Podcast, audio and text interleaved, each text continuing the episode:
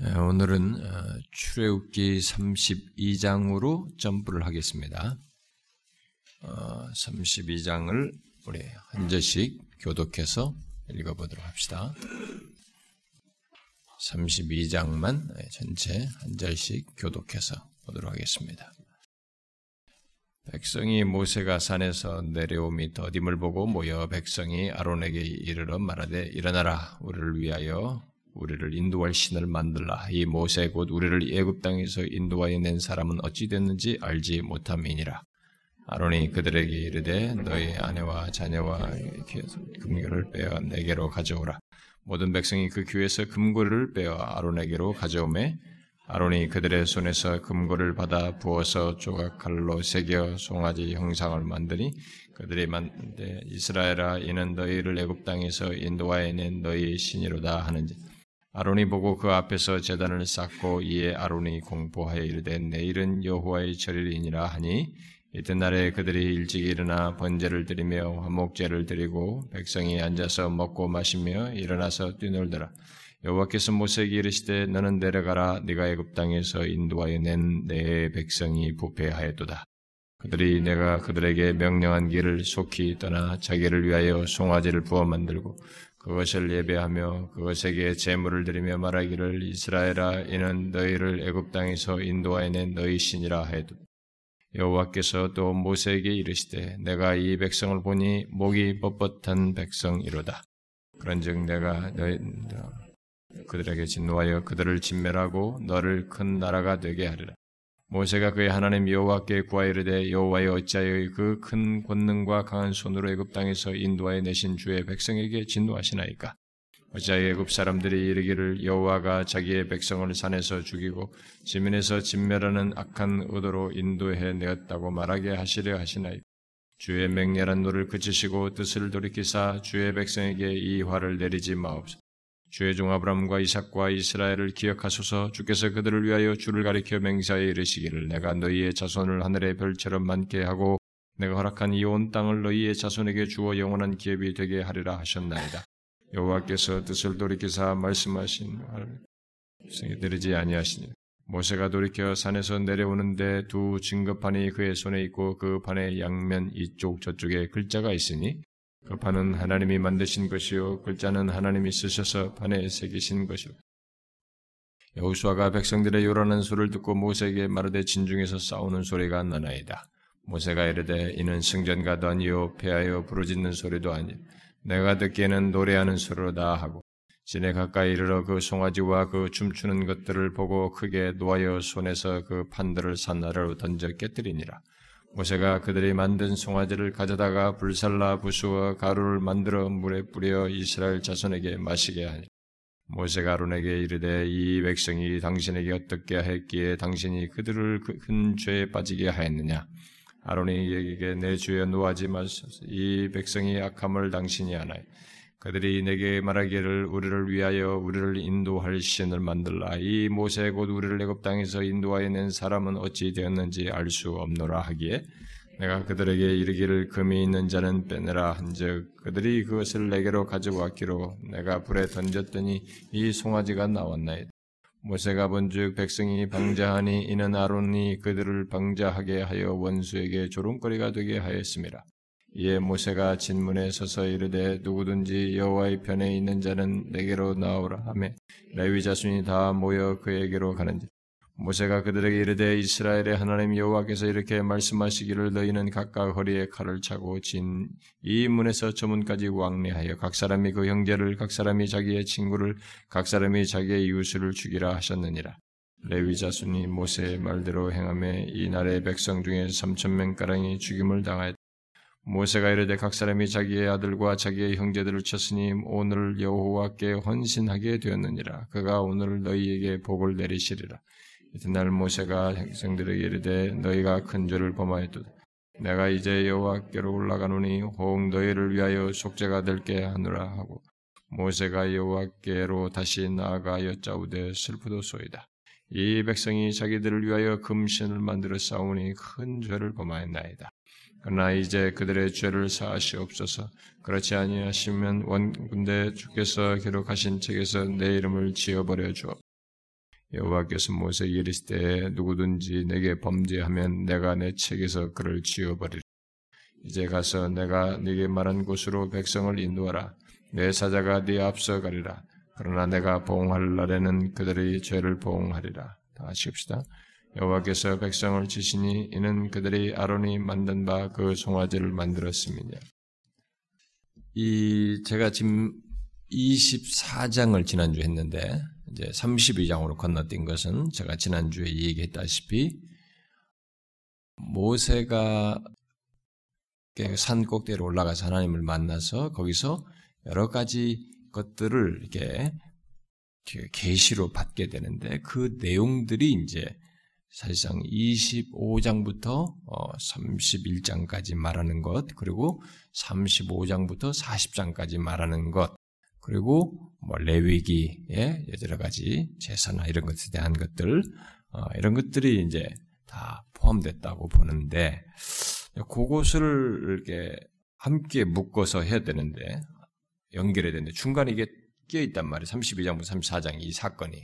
그러니까 이거 하다가 또 이거 하다가 또 그 연결하면은 이게 맥이 끊기니까 요걸 시간상으로는 하나님 만나러 올라갔다가 내려간 사이에 40일이 지난 사이에 바로 이 사건이 벌어졌으니까 시간상으로는 바로 연결됐으니까 시간상의 흐름에 따라서 이 사건을 다루고 그다음에 이것이 34장까지 다룬 다음에 다시 25장부터 어 이게 그것을 묶어서 음? 25장부터 뭐 31장 35장부터 40장 이것을 묶어서 하고 허락되면은 뭐 레위기를 하고 뭐 민수기로 가는 방법을 생각해 볼 수 있겠습니다. 자, 그러면은 여기 오늘 이 32장부터 34장의 내용은 여러분들이 참 익숙하게 잘 알죠. 제가 어, 이 부분에 대해서 설교를 참 다른 데서 제가 많이 했었어요. 옛날에 우리 교회에서는 안 했지만 어, 외부에서 이런 거 집회할 때도 제가 많이 했었기 때문에 어, 우리 교회에서는 안 했는데 사실 이 내용은 굉장히 중요한 은혜적, 은혜로운 메시지가 여기에 많이 담겨져 있죠. 그래서 어, 이 부분을 어, 좀 상세하게 강론할 필요가 있는데 우리가 여기서 그냥 이렇게 한 장씩 간단하게 좀 다루도록 하겠습니다. 어, 여러분이 잘 알다시피 금송아지 사건 아닙니까? 어, 이스라엘 백성들이 시내 산에서 하나님과 언약을 맺고 뭐 금방 다그 언약 말씀대로 다 행하겠다고 해놓고 모세가 안 보인 사이에 이렇게 이런 황당할 정도의 행동을 하는 도대체 믿어지지 않을 것 같은 이런 행동을 하는 어, 그것을 우리가 아, 이 32장부터 30 4장 사이에서 보게 됩니다. 그래서 오늘은 먼저 32장에서 바로 이제 금송아지를 만들게 된 그 사건 상황을 어, 보도록 하겠습니다. 자, 두 부분으로 나누어서 이 부분을 보면 좋겠는데, 먼저 1절부터 15절에 어, 하나님께 그 언약을 조금 전에 맺었었잖아요. 이 모세가 올라가기 전에 맺었던 그 언약을 스스로 이들이 파기하는 그 내용을 여기서 우리가 볼 수 있겠죠. 그런데 우리가 이 내용을 이렇게 앞으로 32장부터 34장을 볼 때 주목해야 할 내용은 뭐 금송아지 사건이나 이스라엘 백성들의 타락이나 뭐 이런 어떤 그 타락의 심각성 같은 거 우리에게 충격을 주게 되는 그런 상황들보다도 사실 여기서 주목할 내용은 중보자의 중요성이에요. 예, 모세라고 하는 사람이 중보자로 등장, 중보자로서의 얼마나 이 참 놀라운 모습을 보이고 있는지 이게 결국은 예수 그리스도의 그 중보자 사역을 아주 잘 보여주는 장면이기 때문에 아, 여기서 중요한 것은 바로 중보자의 중요성입니다. 아, 분명히 여기들의 타락한 이 실상은 부패한 모습은 우리에게 충격적으로 다가옵니다만은 아, 그 가운데서 중보자 모세에 의해서 어, 언약을 다시 회복하게 하는 음? 파괴한 파기한 이들에게 그것을 어, 회복시키는 내용이 여기 이 중보자에 의해서 그것이 있게 되기 때문에 아, 그게 아주 중요한 내용입니다. 그걸 놓치면은 여기 여기서 다 놓치는 것이 되죠. 그래서 여기서 이 모세의 중보 사역을 통해서 바로 그리스도의 중보 사역을 어, 이게 볼 수 있는 음? 대표적으로 볼 수 있는 그 내용이라고 볼 수 있습니다. 자, 우리가 지난주 24장에서 제가 24장을 설명하면서 끝부분에 가가지고 이미 모세가 40일 동안 내려오지 않자, 그 내려오지 않는 사이에 이스라엘 백성들이 이게 어, 변제를 하는 거죠. 어, 변제를 가지고 어, 그 이스라엘 변제를 그것을 시사를 했었죠. 그런데 실제로 이 40일 사이 변제를 해서 어, 이런 죄악된 행동을 여기 32장에서 하는 것을 어, 우리가 보게 됩니다. 네, 그런 내용이 여기 연결되어 있어요. 자, 음, 모세는 40일 동안 하나님을 대면하여서 어, 산에 계속 머물면서 어, 이스라엘의 어떤 언약적인 삶을 어, 규정하는 그들의 언약 가운데서 여러 가지 예, 갖고 하나님과 관계 속에서 가져야 할 여러 가지 것들을 계명들을 받게 되죠. 아 그렇게 받 그런데 그가 그렇게 오랫동안 내려오지 않, 않는 것 때문에 이 백성들은 하나님과 그들의 중보자이며 머리인 모세를 이렇게 단념해 버려. 아 이렇게 단념할 수 있나? 이렇게 생각할 수 있을 정도로 단념해 버립니다. 어, 그들은 예, 그러니까 하나님은 안 보이는데 최소한 하나님과 자기들 사이의 중보자인 모세라도 보여야 된다고 생각했던 거죠. 그러니까 그 중보자라도 안 보이니까 방향을 잃어버린 거예요. 신앙의 중심성을 상실해 가지고 말이죠. 이 자기 부패한 본성대로 이게 행동하는 것을 보게 됩니다. 우리가 이런 걸 잘 봐야 됩니다. 사실 이게 뭐 어, 인간의 실상을 보여주는 것입니다. 그러니까 우리가 이렇게 하나님과 우리 사이를 연결해주는 이 그걸 안 가지고 있으면 뭐 중보자이고 오늘 같은 경우는 이제 말씀도 포함시킬 수 있고 어쨌든 이렇게 그런 것이 우리가 없으면은 우리가 이, 런 모습을 취하는 방향을 잃어버린 거죠.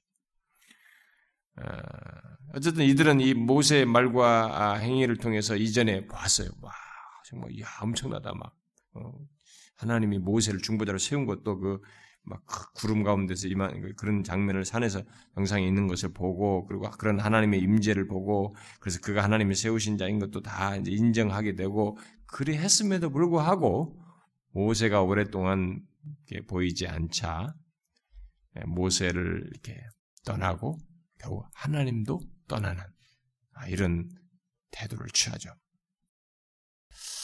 아, 이렇게 어, 눈에 보이는 것에 이게 메인 신앙을 여기서 우리가 보게 돼요. 여러분 우리가 어, 신앙 생활을 할 때 사람들이 진짜로 눈에 보이는 이런 것에 너무 영향을 받습니다. 그러니까 만약에 이게 뭔가 가시적인 가운데서 뭐가 있지 않으면 이게 유지를 못하는 자기 신앙. 하나님은 여전하잖아요. 지금 이들과 언약을 맺은 하나님이 지금 모세와 얘기하고 계시고 계속 이들을 인도하시고 그 다음에도 지금 계속 인도할 뿐이 지금 자신이 그 이스라엘 백성들과 언약 관계 속에서 임재해 계시고 모든 것을 지금 다 주도하고 계시고 그분이 죽은 것도 아니고 지금 이스라엘 백성들과의 언약 관계 속에 자신을 묶으셔서 활동하고 계시잖아요. 그런데도 안 보인다. 최소한 그 중간 이게 중재자 역할하는 이 사람조차도 안 보인다고 하니까 그로부터 떠나고 하나님도 떠나는 이렇게 눈에 보이는 이런 것에 의해서 굉장히 영향을 받는 오늘날도 신앙생활하는 사람들이요, 이렇게 가시적인 이런 것들에 의해서 영향을 받는 거예요. 뭔가 교회라도 와서 이렇게 뭐 말씀이라도 듣고 좀 가까이서 누구라도 뭔가를 하고 뭐 이런 것이 이런 거 없으면은 하나님에 대한 신앙의 진정성이 더 흐트러지거나 중심이 이렇게 온전치 못하거나 막 이런 태도를 취하는 일들이 많은데 여러분 믿음은요 보는 것으로 하지 않습니다. 어, 우리는 그 그런 신앙생활을 확고히 가져야 됩니다. 인간의 마음은 진짜 뭔가 보이는 것 안에서 안심하려고 하는 성향이 있는데 하나님을 믿는 신앙에 있어서는 그런 태도가 적용이 안 돼요. 우리는 하나님을 믿는 데서 보는 것을 하지 않습니다. 믿음을 하는 거죠. 음? 그게 성경이 계속 가르쳐 주는 거예요. 그거 교훈시키려고 광야 생활하면서도 계속 가르쳐 주고 모든 삶 속에서 우리 개인의 인생 속에서 그걸 가르쳐 주는 거거든요. 이거 보세요. 떠나버린 거죠. 그래가지고 어떻게 합니까? 하나님을 보이지 않는 하나님을 볼 수 있는 형상으로 나타내기를 원했어요. 그래가지고 아론에게 하나님의 형상을 만들 것을 요구한 것입니다. 어, 그들은 그것 안에서 어, 이게 아론을 자신의 새 지도자로 어, 이렇게 삼기를 원했던 것 같죠. 이렇게 함으로써 어? 하나님께서 만들고 요구하고 그런 걸 하는, 하는 모습, 아니, 아론 안에서 어, 그것 안에서 아론을 그들의 새 지도자로 이제 지도자가 되기를 원했던 것으로 보여지죠. 그래서 그래서 아론에게 요구한 거 아닙니까? 그래가지고 우리를 위하여 우리를 인도할 신을 만들라 이렇게 한 것입니다. 황당한 이런 음, 요구를 보십시오. 하나님의 형상을 만들지 말고 이런 이런 내용들이 이들에게 어? 전혀 어필이 안 되는 거죠. 앞에 20장에서 그런 얘기 있었는데 이런 그 하나님의 형상을 만들어서 결국 얼마나 큰 죄를 이들이 범하고 있습니까? 전체가 민족적으로 예? 예, 그들은 그러한 형상을 만듦으로써 하나님을 어떤 식으로 좀 전락시키는 겁니다. 우리가 지난번에 뭐 제가 하나님의 그 우상화에 대해서 얘기하고 물질화에 대해서 다 얘기했습니다만 하나님을 그들과 같은 인간적인 차원으로 피조물의 차원으로 하나님을 이렇게 끌어내려서 끌어내려놓고 자기의 기호적인 대상, 자신들이 좋아하는 형상으로 이렇게 바꾸려고 하는 이런 태도를 하나님을 그렇게 자기에 의해서 만, 만들려고 하는 이런 태도를 취한 것이죠. 참 인간의 마음은 무엇이든지 보이는 것을 사랑해요. 보이는 것을 사랑하면 인간은 응? 아, 인간의 마음은 이 감각을 충족시키는 대상을 감각을 자기 감각을 충, 족시키는 대상을 사랑합니다. 아, 그래서 보이지 않는 자를 보는 것 같이 하여서 이게 참고 견디는 것은 오직 믿음밖에 없는 거예요. 그 믿음으로나 이게 할 수 있는데 그 믿음을 버리니까 보이는 것 안에서만 만족하려고 하는 거예요. 자기 감각을 충족시킨 것 안에서만 만족하려고 하는 이런 태도를 취해야 되는 거죠. 근데요, 여러분 이것은 잘 아셔야 됩니다. 이들이 이런 걸 하게 된 이 배경도 우리 생각해 보면은 교회가 이스라엘 백성 공동체가라든가 뭐 그건 공동체로 교회도 그렇고 뭐 개인적으로도 마찬가지입니다만은 교회든 개인적인 신자든 간에 보이지 않는 하나님의 그 팔, 그분의 능력, 어? 뭐 우리가 그런 의인화해서 표현하자면 보이지 않는 하나님의 능력과 팔을 의탁하고 그걸 의지하고 보이지 않는 어? 그 어, 예수 그리스도 안에서 일어난 뭐 일종의 우리 같은 우리 경우는 보이지 않는 대제사장을 의지하고 보이지 않는 머리의 지도에 순응하고 어, 예수 그리스도의 통치를 받잖아 우리가 보이지 않는 분이에요. 그런 그분의 머리에 통, 어, 지도에 통, 어, 순응하고 어, 뭐 이, 렇게 하는 것에 별로 이게 뭐 신통치가 않다. 뭐 신앙생활 해봐야 뭐 보이지 않는 하나님의 뭐 그분을 의지하고 뭐 그분이 대제사장 되심을 뭐 의지하고 무슨 뭐 그의 다스리심을 뭐 어? 따르고 순종. 이게 별로다. 이렇게 그런 것에 권태를 느끼고 실증을 느끼게 되면 거기에 바로 뒤따라오는 것이 이렇게 가시적으로, 감각적으로 내 신앙적인 것을 대리, 충족시켜 줄 것을 찾고 만들려고 해요. 그래서 그런 것을 우리가 만듭니다.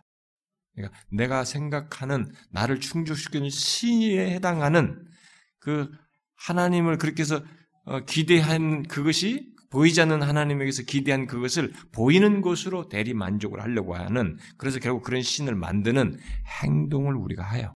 인간은. 그래서 어떤 사람들은 다양하게 만들죠. 그런 것을.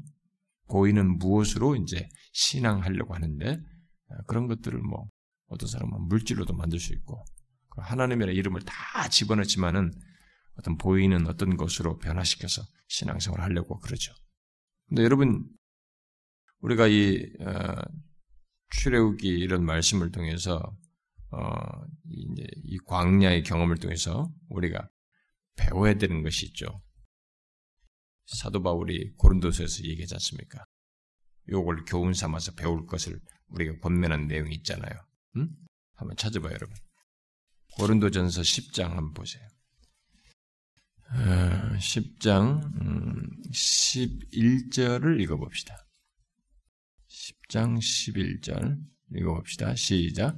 그들에게 일어난 이런 일은 본보기가 되고 또한 말세를 만난 우리를 깨우치기 위하여 기록되었느니라. 이 앞부분이 지금 광야에서 이스라엘 백성들이 했던 그 모세와 함께 했던 그걸 얘기하는 거예요. 그들의 무슨 뭐 음, 여기도 뭐 하고 원망하고 뭐 지금 음행하고 뭐 이렇게 했던 것을 가지고 이 얘기를 한 겁니다. 그들에게 일어난 이런 일을 본보기가 되고 또한 말세를 만나 우리 깨우치기 위해서 이런 것을 통해서 우리가 뭔가 경계로 삼고 깨우치면 하나의 내용으로 삼아야 되는 거죠. 그러니까 이스라엘의 죄는 그 이런 이런 말씀을 하는 것을 통해 고린도 말씀을 통해서 볼 때 이스라엘 백성들이 범한 죄는 사실상 우리들도 타락할 위험 그런 정도의 타락의 위험은 우리에게도 있다는 것을 시사하는 겁니다. 그럴 수 있어요. 우리는 얼마든지 우리가 하나님 보이지 않는 하나님에 대한 신앙이 권태로워지면 실정을 느끼게 되면 그 자리에 그것을 대리해서 뭔가 만들어서 신앙의 표현을 하고 신앙을 충족시키는 이런 시도가 있게 돼요.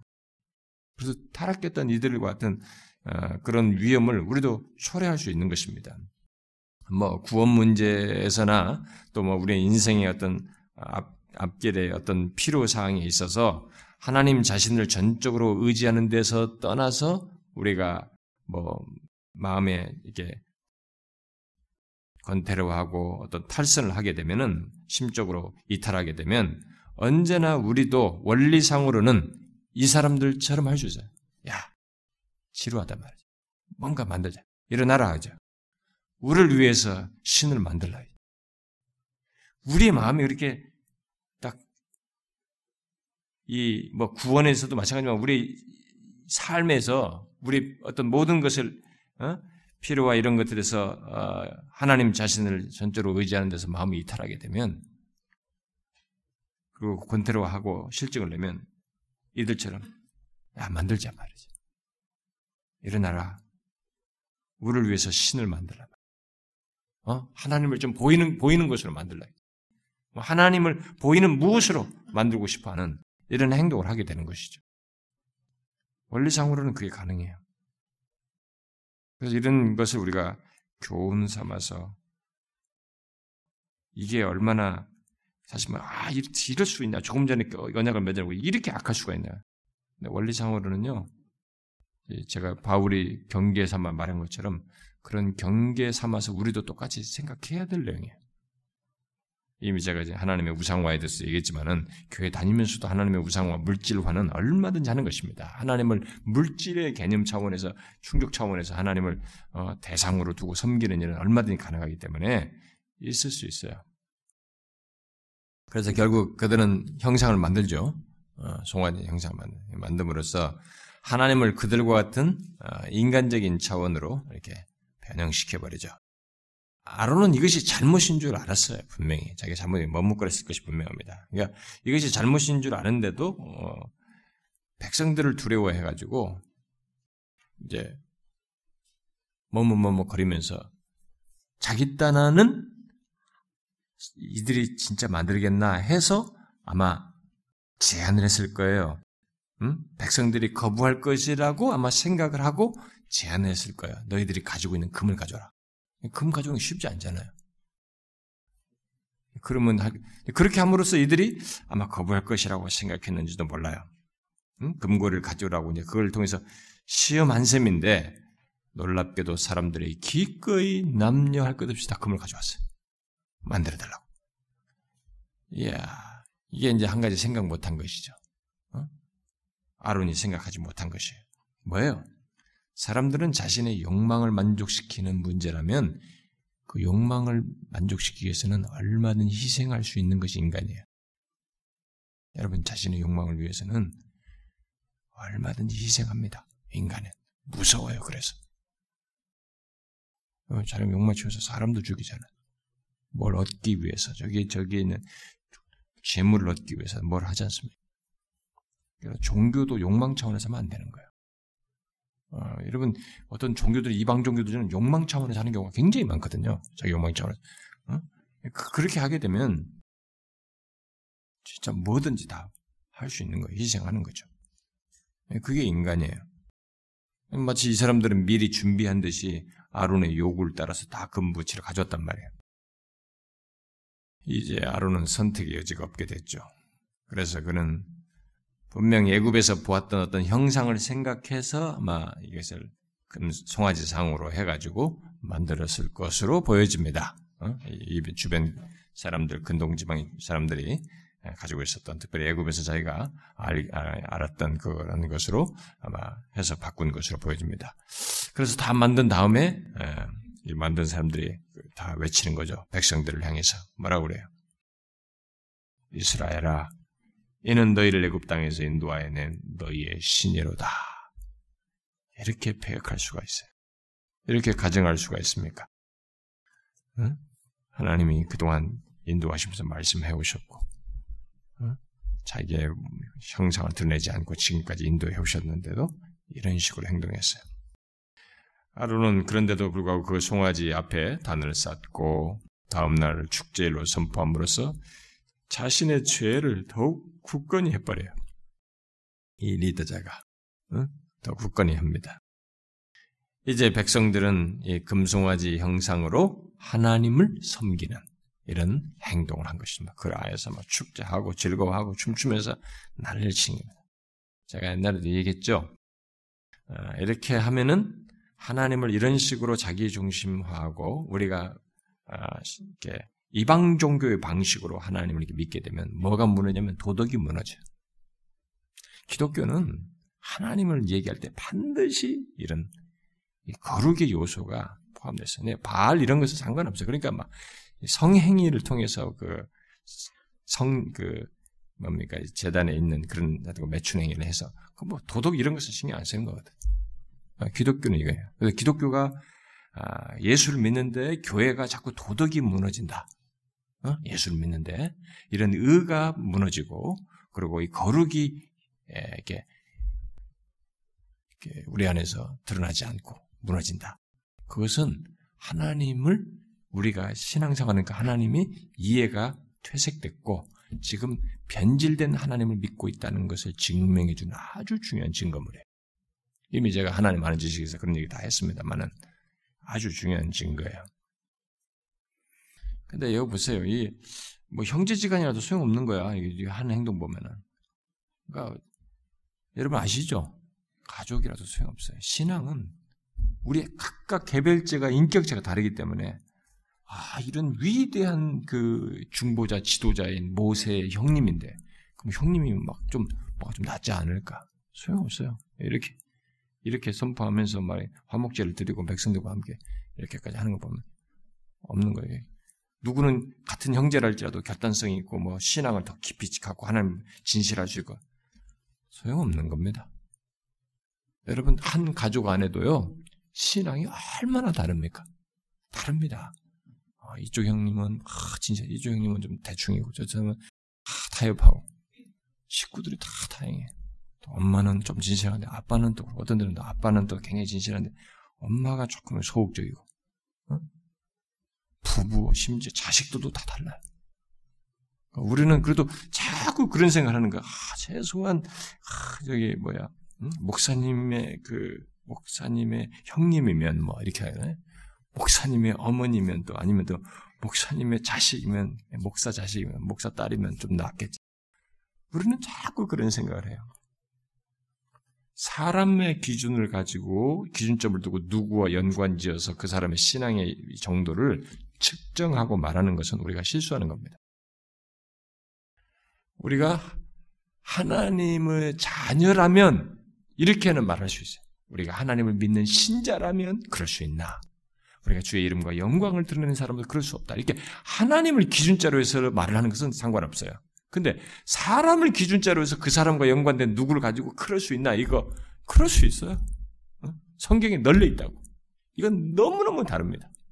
아니 이게 아론이 모세의 형님인데 일어나. 여러분 가족들도 여러분 잘 아시죠? 여러분 가족들도 다 다르죠? 목사의 가족들도 다 달라요. 목사의 형제간도 다 다르고 우리 형제들도 다 다릅니다. 신앙이 다 칼라가 다르고 완전히 다릅니다. 어? 신앙이 뭐 하나님을 제대로 안 믿는 그런 태도를 취하는 것도 있고 다 달라요. 우리 자식이라고 그러나요? 내가 뭐 자식들에게는 어, 하도 기도하고 양 인도하고 섬 얘기하는 걸 할지라도 네가 목사의 딸이니까 목사의 자식이니까 이렇게 그 갖고 그 기준자로 하면 안 돼. 그 우리 한국 사람들 옛날부터 그 손양원 목사 딸이 손동숙 권사님이 그게 처음에 그게 힘들었다고 그래. 그러니까 손양 목사 손양 목사님 얼마나 엄청난 사람입니까? 그러니까 그것에 짓눌려서 뭐 힘들었던 거예요. 어렸을 성장기.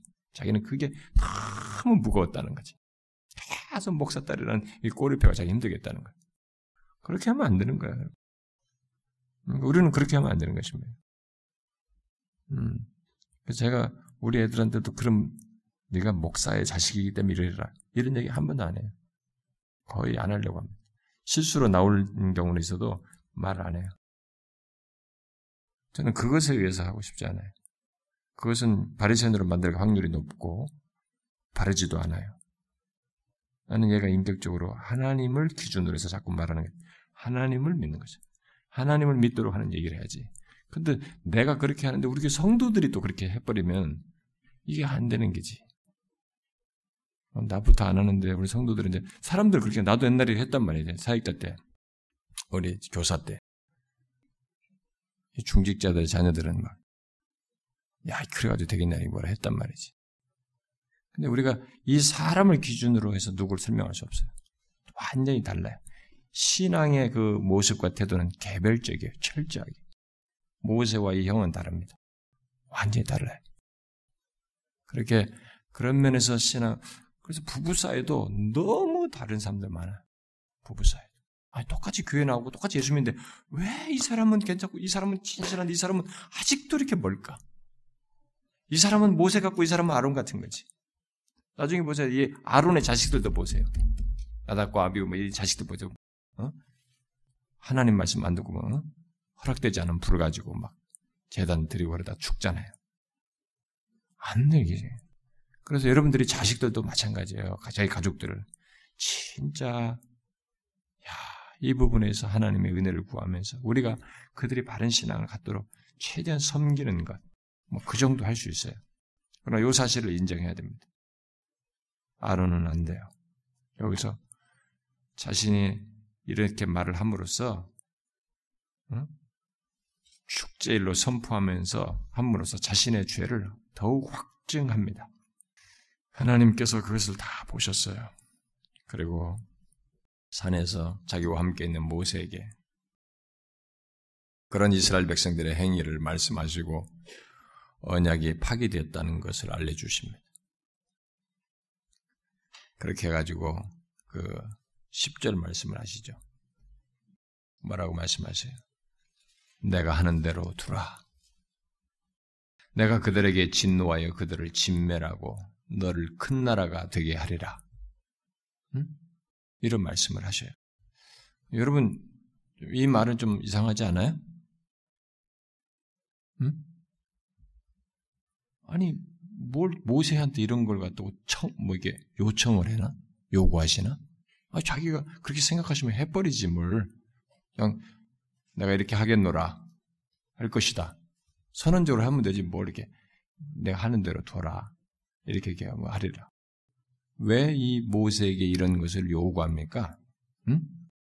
자기대로 하겠다고 하는 이런 식의 일종의 요청을 하십니까? 하고 싶으면 그냥 하시지. 왜 그래요? 이것은 하나님께서 모세를 그의 백성의 중보자, 중보자와 머리로 지명하셨기 때문에 하나님께서는 모세 없이 행하기를 원치 않으신 것입니다. 중보자 없이 행하기를, 중보자를 무시한 채 행하기를 원치 않으신 것이죠. 예, 여기서 계속 중요한 것이 중보자의 중요성이에요. 하나님이 행동을 계속 그렇게 하셔야죠. 그리고 중보자에 의해서 모든 상황이 반전돼 버립니다. 중보자의 중재자에 의해서. 이 30년, 34장에서 이 놀라운 참 답답한 이 말이 너무 어두운 이 영적인 분위기가 완전히 중보자 역할 속에서 다시 회복되는 이 내용이 있습니다. 지금 여기서 하나님이 바로 그걸 동의 인정하시는 거예요. 지금 모세 없이 행하기를 원치 않으신 것입니다. 이런 하나님의 제안에 당황했을 모세는 자신의 그런 중보자로서 충성스러운 모습을 드러내죠. 응?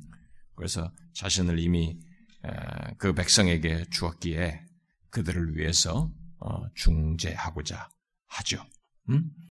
여기서 우리는 모세를 통해서 죽기까지 자기 백성들에게 신실하셨던 중보자 예수 그리스도의 영을 보게 됩니다.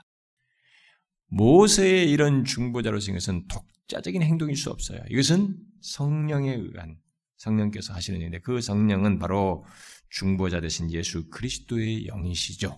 장차 자기가 중보하는 이 하는 모든 중보자로서 하는 이것을 더 온전하게 드러내실 그리스도의 영에 의해서 이런 것을 하는 것이죠.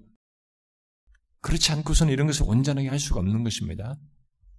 아, 그런 것을 보게 되는 것입니다. 모세는 백성을 대신해서 세 가지 사항을 하나님께 간청하죠. 그러면서 중보하게 됩니다. 세 가지 사항이 뭐예요? 아, 제일 첫 번째로 말한 건 뭡니까? 하나님께서 이스라엘을 위해서 행하신 모든 위대한 역사가 헛된 것이 되지 않겠습니까? 어? 하나님 여호와께서 이 권능으로 다 인도하여 내신 백성을 진노한다면 그게 다 헛것이 되는 것이 아닙니까? 음? 음, 그거 하나와 그 다음에 애굽 사람들이 하나님께서 이스라엘 광야에서 진멸하시기 위해서 자기 땅에서 인도하셨다고 하면은 그들이 어떻게 되겠습니까? 어? 비웃지 않겠습니까? 어? 산에서 죽이고 백성을 자기 산에서 죽이고 진멸 진멸했다 악한 의도로 인도해 냈다고 말하지 않겠습니까? 결국 하나님을 비웃지 않겠습니까? 음? 이런 사실을 얘기하고 그 다음에 뭐예요? 마지막으로 말하는 것은 주의 종 아브라함과 이삭과 이스라엘을 기억해달라는 거죠. 하나님께서 그런 이삭과 야곱에게 맹세하신 말씀을 기억하셔야 하지 않겠습니까? 라는 것입니다. 이 같은 모세의 중보로 인해서 하나님께서는 그의 백성들에 대한 노를 돌이키셔요. 일단 노를 돌이키십니다. 아, 그는 모세의 이 중보기도 속에서 자기 백성들을 대신하여 중보자로서 죽으셔야 할 아들의 영을 보신 것이죠. 음? 단순히 모세 한 사람을 보는 것이 아니라 모세를 통해서 하는 이 중보하는 이 모든 것의 내용, 실제, 바로 중보자로서 죽으실 아들의 영을 하나님께서 보시고 그런 중보의 실체 내용을 아시고 노를 돌이키십니다. 결국 하나님께서는 그의 은혜 안에서 그의 백성들을 기억하시고 모세의 기도를 들으시죠. 그러나 하나님께서는 모세에게 그렇다는 것을 아직 말씀 안 하셔요. 여기 이 상황에서 이 말씀을 듣고 아, 이 모세의 기도를 듣고 자기가 어, 백성의 기도를 듣고 그 기도를 들어있고 그 은혜 안에서 그 백성들을 기억하시는 이런 마음을 가지시는 것을 아직 말씀하지 않으셨어요. 음, 구체적으로 그리고 모세를 그냥 돌려보내시겠죠. 모세는 그, 그 말을 듣고 내려오는 과정에서 자기가 하나님께 그렇게 기도를 했지만 하나님의 진노가 백성을 소멸하지 않을까 하는 그런 걱정스러운 마음으로 내려오게 되죠. 그렇다고 하는 것을 뒤이어서 취한 행동을 통해서 우리가 볼 수 있는 것이죠. 그런 생각을 가지고 내려와요. 자, 그 다음에 이제 16절부터 끝절까지가 거기에 대해서 일종의 하나님의 어떤 일종의 심판과 어, 이 언약에 대한 첫 언약에 대한 어떤 회복을 우리가 여기서 보게 되죠. 자, 모세가 산 중턱에서 그를 기다리고 있던 여우수아에게 내려왔을 때 그는 마치 백성들이 어, 축제에 즐거워서 노래하는 듯한 소리를 어, 들었다고 어, 듣, 듣는 것으로 말을 하죠. 그래서 산 밑으로 내려와서 금송아지를 보았을 때 모세는 크게 노하였습니다. 그것으로 의분을 갖게 되죠. 크게 노하여서 하나님께서 십계명을 직접 만들어서 기록해 주신 그 돌판을 산 아래로 던져버립니다. 던져서 깨뜨려. 첫 번째 돌판은 깨집니다. 뭐예요? 첫 번째 언약은 깨져요. 그걸 시사하는 겁니다. 이것은 어, 모세가 이 법판을 던져가지고 깨뜨려진 것은 사실상 백성들에게 하나님께서 언약을 이 깨뜨리셔도 당연하시다라고 하는 것을 드러내는 거예요. 너희들이 깨뜨렸기 때문에. 어, 그러니까 첫 번째 이것이 첫 번째 언약이 깨진 것을 드러내는 행동이죠. 이 백성들은 하나님께 영원히 멸망받아 마땅하게 마땅했죠. 어, 이제 모세는 그런 상태에서 일을 수습하기 시작합니다. 아, 그는 금송아지를 불살라 가지고 가루를 만들어서 물에 뿌리죠. 그리고 백성들에게 명령해서 와서 마시게 합니다. 이렇게 함으로써 뭐예요? 그들을 저주한 것입니다. 그리고 아론을 향해서 질책하죠. 네, 아론이 백성들이 원하는 대로 했을 뿐이다라고 뭐 이렇게 두리뭉실하게 단이 백성들의 핑계로 막 하죠. 그러나 책임은 아론에게 있는 것입니다. 다 생각. 그래서 22절, 24절에 보니까 둘 다 똑같은 것으로 취급하죠. 둘 다 방장한 것으로 얘기합니다. 그런 가운데서 모세는 이제 진중에 서서 소리치죠. 응? 뭐라 그래요? 누구든지 여호와의 편에 있는 자는 내게로 나오라 이렇게 외칩니다. 이 말에 모세가 속했던 레위 지파 자손들이 다 모여서 나왔어요. 나머지 백성들은 자신들의 죄를 시인하기를 주저했던 것입니다. 누구든지 나오라고 하는데 안 나왔어요. 레위 사람들만 나왔어요. 네, 그런 것을 보게 돼서 우리는 이 죄의 성량은 쉽게 이렇게 승복하고 끊지 못하는 특성이 있다는 것을 보게 되는 것입니다. 네? 쉽지 않아요. 그래서 모세는 레위 자손들에게 그럼 이르게 됩니다. 칼을 차고 진을 왕래하면서 만나는 각 사람들, 그게 형제든 친구든 이웃이든 죽이라고 합니다. 하나님의 영이 레위 자손들을 붙들어서 그 명령을 수행하게 합니다. 여러분 여기 보니까 자기 가족을 죽였어요. 형제도 죽였다고 그랬습니다. 그러니까 29절에 보니까 자기 아들과 자기 형제를 쳤다고 그랬어요. 여러분 이거 어떻게 해요? 이게 정상적인 것을 이해가 됩니까? 이 정상적인 행동이 아닙니다, 이거. 이건 하나님의 영이 레위 자손을 붙들어서 그의 명령을 수행하게 하시는 것입니다. 하나님 범죄한 그 시각에서 하나님의 시각에서 이걸 한 거예요. 그리고 그렇게 이들이 칼차고 했을 때, 야, 니네가 뭐야? 그러면서 막 대항할 수 있는 것입니다. 같이 칼이든 무슨 뭘로 도구로 대항할 수 있는데 대항하지 않았어요. 바로 그 똑같이 하나님의 영께서 백성들을 두렵게 만듦으로써 아무도 이 레윈들에게 정할 수 없도록 하셨습니다. 이것은 백성들 중에 충성스러운 자들이 아직 있다는 것을 말해주는 것이기도 합니다. 레위 사람들이 이렇게 나서 이렇게 나와서 여호와의 편에 서서 이런 행동을 했다는 것이 바로 백성들 중에 충성스러운 자들이 아직 있다는 것을 말해주는 것이기도 해요. 사실 이것이 증거됨으로 해서 증거내야만이 사실 언약 회복이 가능한 것이죠. 어? 모두가 다 아닌데 무슨 언약 회복을 무슨 어떻게 하겠어요? 이 지금 언약을 깨뜨렸는데 어떻게 그걸 하겠어요? 이런 것이 있어야만, 이런 것이 증거되어야만이 언약의 회복이 가능한 것이죠. 만일 이런 충성된 자가 없었다면 뒤은 중보기도는 모세 뒤이어서 하게 되는 중보기도도 가능치 않을 것이, 할 수 없었을 것입니다. 어쨌든 이스라엘 백성들은 민족으로서 심판을 받은 거예요, 이게. 이것은 민족으로서 심판을 받은 것입니다. 그들 모두가 죽어 마땅한데 전 백성을 대신해서 여기 죽임당한 약 3천 명 정도가 대표한 것이죠. 그 전 백성을 대신해서 죽은 것이죠. 그러니까 전 백성에 대한 일종의 심판이라고 볼 수 있는 것입니다. 이제 모세는 중보 기도를 드리러 하나님께 다시 올라가게 됩니다. 그런 백성들 백성들의 죄를 고백하면서 하나님께 구하죠. 응? 거기 에, 32절에 그러나 이제 그들의 죄를 사하시옵소서. 그렇지 아니하시오면 원하건대 주께서 기록하신 책에서 내 이름을 지어버려 주옵소서. 모세는 하나님께서 자기 이름을 지어버릴 수 없다는 것을 알고 있었습니다. 알고 있었어요. 알고서 이런 얘기를 한 것이죠. 왜냐하면 하나님께서 그리스도로 인하여 모세에게 주신 말씀과 직책에 신실하실 것이기 때문에 이 자신의 이런 중보적인 이런 것이 자신에게 주신 직책과 이런 모든 말씀이 바로 그리스도로 인해서 이루어질 것에 어?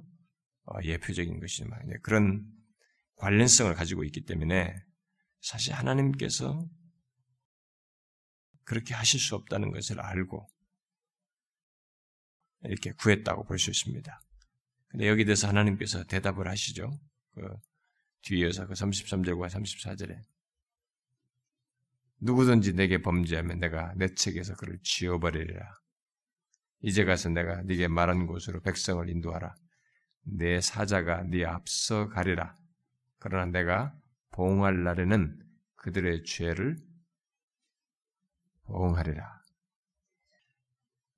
이스라엘 백성들이 범죄했을 때는 하나님이 앞에서부터 보면은 예, 앞에서부터 범죄했을 때 하나님이 이스라엘 백성들을 어떻게 부르시냐면 에, 네 백성, 네가 애굽 땅에서 인도하여는 네 백성이 부패했다 이렇게 말했어요.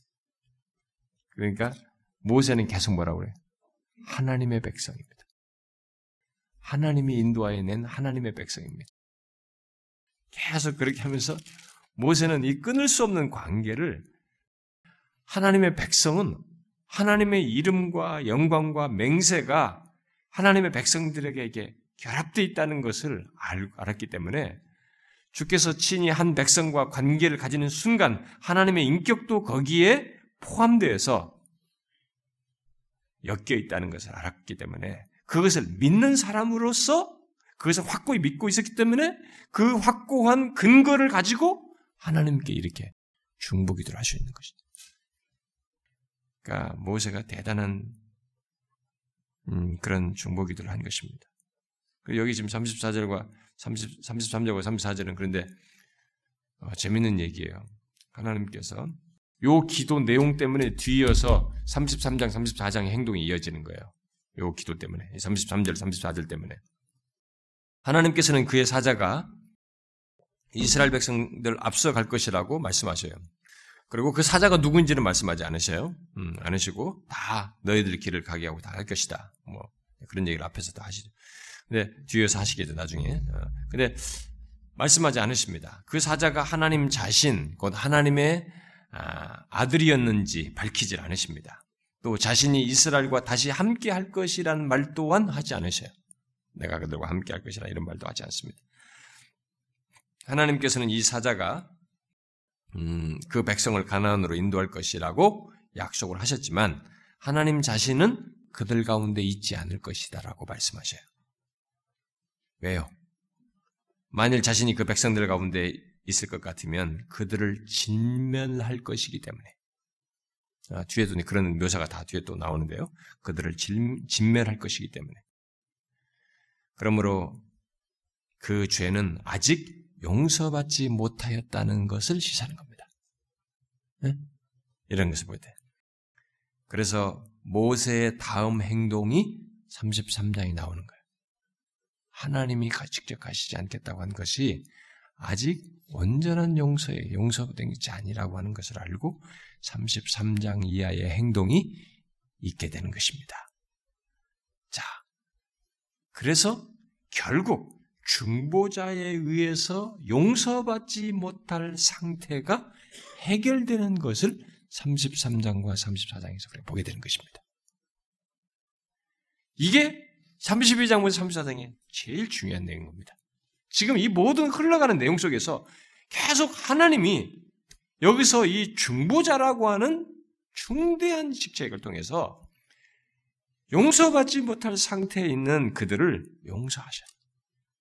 그의 중보에 의해서. 이 중대한 일 이게 결국 장차 이제 그리스도를 통해서 완전하게 드러나게 됩니다. 이런 중보사에게 가장 완전하게 드러내시면 예수 그리스도죠. 근데 그것을 여기서 32장에서 이 지금 여기 말한 내용에서 시사해 줘요. 예, 그런 것을 뭐냐면은 잘 보세요. 하나님이 계십니다. 여기 하나님이 지금 모세에게 이렇게 말씀하신 하나님이 직접 계세요. 난 심지어 가지 않겠다고까지 하시는 하나님이 계시고 그리고 그런데도 너희들 데리고 가서 인도해서 가나안 데다 들어가겠다고는 여호와의 사자가 있어요. 응? 하나님의 사자가 있습니다. 보내는 사자가 있습니다. 응? 그다음 뭐예요? 중보자로 있는 모세가 있습니다. 여기 셋이 있어요. 지금 보세요. 자, 이 관계가 무엇이냐는 거예요. 이 관계가. 우리는 지금까지 모세가 이스라엘 백성들의 중보자인 것은 뭐 다 알고 있습니다. 응? 세움 받았고 그렇게 활동하는 걸잘 알아요. 그런데 이스라엘 백성들 가운데 이 사자가 여기서 지금 계속 이스라엘 백성들의 인도 속에 이스라엘 백성들을 위하는 그러면서도 하나님의 어떤 그 모든 것들을 대변하는 모습을 가지고 등장해요. 여러분 잘 알다시피 구름 기둥으로 인도 이스라엘 인도하는 사자 그, 그, 그 사자거든요. 구름 기둥으로 인도하는 사자가 있어. 그게 지금 그 사자가 지금 여기 이 사자예요. 똑같아요. 같은 사자예요. 그 이스라엘 백성들 편에서 이들을 인도해요. 그러면서도 하나님의 그런 것들을 다 가지고 이들을 이렇게 위하 그들을 위한 행동을 하고 있습니다. 이게 뭡니까? 또 다른 중보자예요. 여기에 출애굽기에 출애굽기에 나오는 또 다른 중보자인 것입니다. 바로 여호와의 사자 그리고 육신을 입고 이스라엘 백성들 편에 중간에 서서 하는 중보자인 모세 이 둘이 딱 합쳐져서 나타나는 것이 바로 예수 그리스도예요. 말씀이 육신이 되어 모세는 육신이 입고 있잖아요. 말씀이 육신이 되어 완전한 중보자로 그리스도가 오시는 것이. 이 여호와의 사자와 모세 중보자로 세운 인간 모세로 중보자 모세가 결합된 완전한 중보자가 나중에 예수 그리스도로 그러니까 중보자직의 완전한 모습이 여기 구름 기둥으로 인도하고 이스라엘 백성들을 인도하는 이 사자와 모세가 결합된 이 모습이 완전한 중보자직을 말해주는 거예요. 그게 예수 그리스도 안에서 드러나는 거예요. 그래서 예수 그리스도께서 죄악의 조건, 지금 여기 이들이 이렇게 하나님께서 용서 못할 것 같은 이런 죄악의 조건에 있는 우리의 우리의 죄의 모든 것을 완벽하게 중보자로서 해결하셔서 하나님과 우리 사이 중간에 있어서 완벽하게 해결하셔서 우리로 하여금 하나님께 안전하게 갈 수 있도록 친히 가시는 것이기도 하면서 안전하게 갈 수 있도록 하시는 분으로 등장하시는 거예요. 그래서 이 온 세상의 구원에 가장 완벽한 하나님과 우리 사이의 중보자로서 그리스도가 계셔서 그분으로 말미암아 용서받을 수 없는 용서받을 수 없을 것 같은 모든 우리의 조건이 다 사함 받음으로써 하나님 앞에 감히 담대히 나갈 수 있는 자격을 얻게 되는 것입니다. 바로 이 완전한 중보자 예수 그리스도 때문에 그게 가능한 것이. 여러분과 저는 요 사실을 알아야 하는 것입니다. 그래서 지금 이스라엘 백성들이 여기서 구출되거든요. 뒤에 33장 34절에서 막 모세가 엄청나게 하나님 앞에 중보적인 행동을 해요. 그래서 이스라엘 백성들이 다시 내가 친히 가리라. 그러면서 하나님이 가신다고. 이런 중보자 이런 작업을 통해서 모세에 의해서 이스라엘 백성들이 회복되고 하잖아요. 이런 모습이 우리한테 일어나는데 요거와 비교할 수 없는 완전한 형태의 중보 사역이 그리스도에 의해서 있게 됩니다. 그래서 우리가 하나님 아버지께 나아가는데 그분과 동행하는데 그분의 인도를 받는데 아무런 장애와 걸림돌이나 막힌 것이 없는 상태로 우리가 그분과 동행할 수 있고 인도를 받을 수 있게 되는 것이에요. 이 완전한 중보자 예수 그리스도 때문에. 그래서 그 그리스도의 중보, 우리의 중보자신 그리스도가 얼마나 완벽한 조건을 가지고 있는지를 여러분들이 아셔야 됩니다. 인간 조건으로는 가능치가 않아요. 여기서도 이 모세라든 중보가 있으니까 이렇게 된 거지 그 장군은 될수 없는 조건인데 이런 정도 조건이 아니라 완벽한 조건을 그리스도 때문에 우리가 다 얻어서 하나님을 대면할 수 있고 하나님의 인도를 받을 수 있고 이렇게 된 것입니다. 그러니까 신자의 특권이라는 것이 도대체 어디로부터 나오냐? 모두가 이 완벽한 중보자인 예수 그리스도 때문에 오는 거예요. 그분이 아니고서는 될 수가 없는 겁니다. 그 우리 것으로 뭘 되는 게 아니에요. 그러니까 어떤 사람은 자꾸 아 그래 그것은 인정하겠습니다. 해놓고는 아 그래도 나는 아직도 뭐가 부족해. 나는 이게 아직 안 돼서 아니 뭐, 뭘 가지고 당신이 하나님 앞에 나가려고 뭘 인정받으려고 도대체 어? 뭘 자기 것을 자꾸 얘기하겠다는 거냐? 우리 것으로는 되지가 않아요. 우리는 이것보다 더 악한 조건을 가지고 있다고 여러 가지 면에서. 그런데 완벽하신 그리스도의 중보 때문에 하나님께 나아갈 수 있고 하나님과 동행할 수 있고 그분의 완벽한 인도를 받을 수 있는 것입니다. 아시겠습니까, 여러분?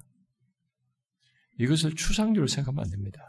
여러분과 저의 신자됨과 나라는 존재를 이해하는 중요한 중심으로 이해하셔야 되고 나의 신앙과 삶의 중심으로 이해하셔야 됩니다. 그래서 제가 새벽 기도 시간에도 뭐 계속 고린도서 얘기합니다만 나의 정체성이 뭐냐 이거.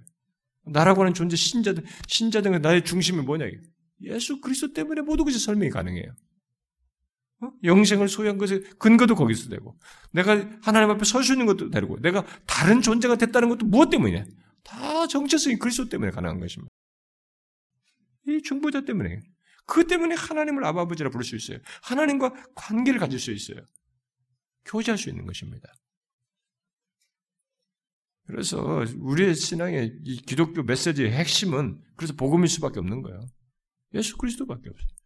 이게 결국 중심부에 있는 거예요. 그것이 있기 때문에 우리의 모든 것이 가능한 것입니다. 신앙과 삶의 긍정적이라고 하는 모든 것이 하나님과 교제할 수 있는 이 모든 것, 누릴 수 있는 것이 다 가능한 것이죠. 이 사실을 잊지 말아야 돼. 이것을 기억하면서 살아야 됩니다. 예? 저와 여러분 그래야 되는 것입니다. 자, 말씀을 생각하면서 같이 기도합시다. 하나님 아버지 감사합니다. 주께서 우리에게 얼마나 그리스도 안에서 은혜로우신지 용서받을 수 없을 것 같은 모습과 상태를 가지고 있어도 그리스도의 중보 안에서 우리를 기꺼이 받아주시고 용서하시며 또 기꺼이 우리와 동행하시고 상대해 주시고 품어 주시는 하나님 감사합니다. 주여 오늘도 우리가 이스라엘 백성들의 그런 잘못된 것들을 통해서 또 그 가운데서 중보자 되신 그리스도 안에서 얻게 되는 유익들을 우리가 배웠습니다. 주님 사도 바울의 말대로 우리가 그들을 교훈 삼아서 그렇게 어리석은 자리에 빠지지 않게 하여 주시고 보이지 않는 하나님을 쉽게 보는 것 안에서만 만족하려고 하는 그런 어리석은 태도로 권태로하며 실증을 내고 소홀히 하는 그런 어리석은 자 되지 않도록 주님 우리를 붙들어 주시옵고 주여 우리는 항상 중보자 되신 그리스도 안에서 하나님과 우리 사이에 견고한 위치를 가지고 있다는 것을 기억하고 흔들림 없이 주님을 의지하여 나아가는 저희들 되게 하여 주옵소서. 주여 여기 사랑하는 지체들과 한 마음으로 우리의 많은 것들을 아뢰었는데 주님 우리의 현실을 보면 너무 마음이 무겁습니다. 참 긍정적인 것들, 소망스러운 것들을 좀처럼 보기가 어렵습니다. 나라 속에서 그렇고 정치 세계 속에서도 그렇고 심지어 교회들 속에서도 그렇습니다. 그래서 우리는 주만 바라보며 주의 은혜를 구합니다. 주여 주께서 일하시옵고 주께서 스스로 일어나셔서 자신의 영광을 위하여 행하여 주시옵소서. 이 땅 가운데 하나님께서 다음 세대를 위해서라도 진실한 종들을 일으키시고 그들이 끝까지 인내하며 타협하지 않고 참된 교회를 이루기 위해서 애쓰고 힘쓰는 그런 모습들이 있게 하시고 그런 가운데서 이 땅 가운데 영혼의 가란 자들 주의 진리에 굶주린 영혼들을 하나님께서 붙이시고 또 구원받을 자들을 붙이셔서 분명히 다시 하나님께서 소생시키는 역사를 이 땅 가운데서 일으켜 주시옵소서. 주여 우리 교회가 항상 하나님 앞에 참 제대로 된 교회로 서서 주님이 기뻐하시는 교회로 서서 주님의 마음과 뜻을 대변하고 손발을 역할을 잘하는 그런 교회로 삼아 주시고 이 시대가 하나님의 진리가 점점 사라질 때 더욱 선명하게 주의 진리를 비추고 복음이 점점 둔감해질 때 하나님의 복음으로 영혼들을 살리는 그런 교회가 되게 하여 주시옵소서. 하나님 아버지 여기 모인 각 영혼들을 돌아보시옵소서. 저들이 지금 어떤 모습과 상태 속에서 은혜를 구하는지를 살펴주시옵소서. 저들의 영적인 형편과 처지를 헤아려 주시고 상태를 살펴서 하나님 자신으로 체험받는 은혜를 주시오며 하나님의 가정과 자녀들과 하는 일과 저들의 생업 속에서 주님의 도우심이 필요한 것을 들으시고 주의 도우심을 베풀어 주시고 하나님의 정신적으로 신체적으로 질병과 하나님의 고통 속에서 시달리고 있거든 저들을 그런 것으로부터 해방시키 지키시며 자유케 하여 주시고 고쳐 주시옵소서.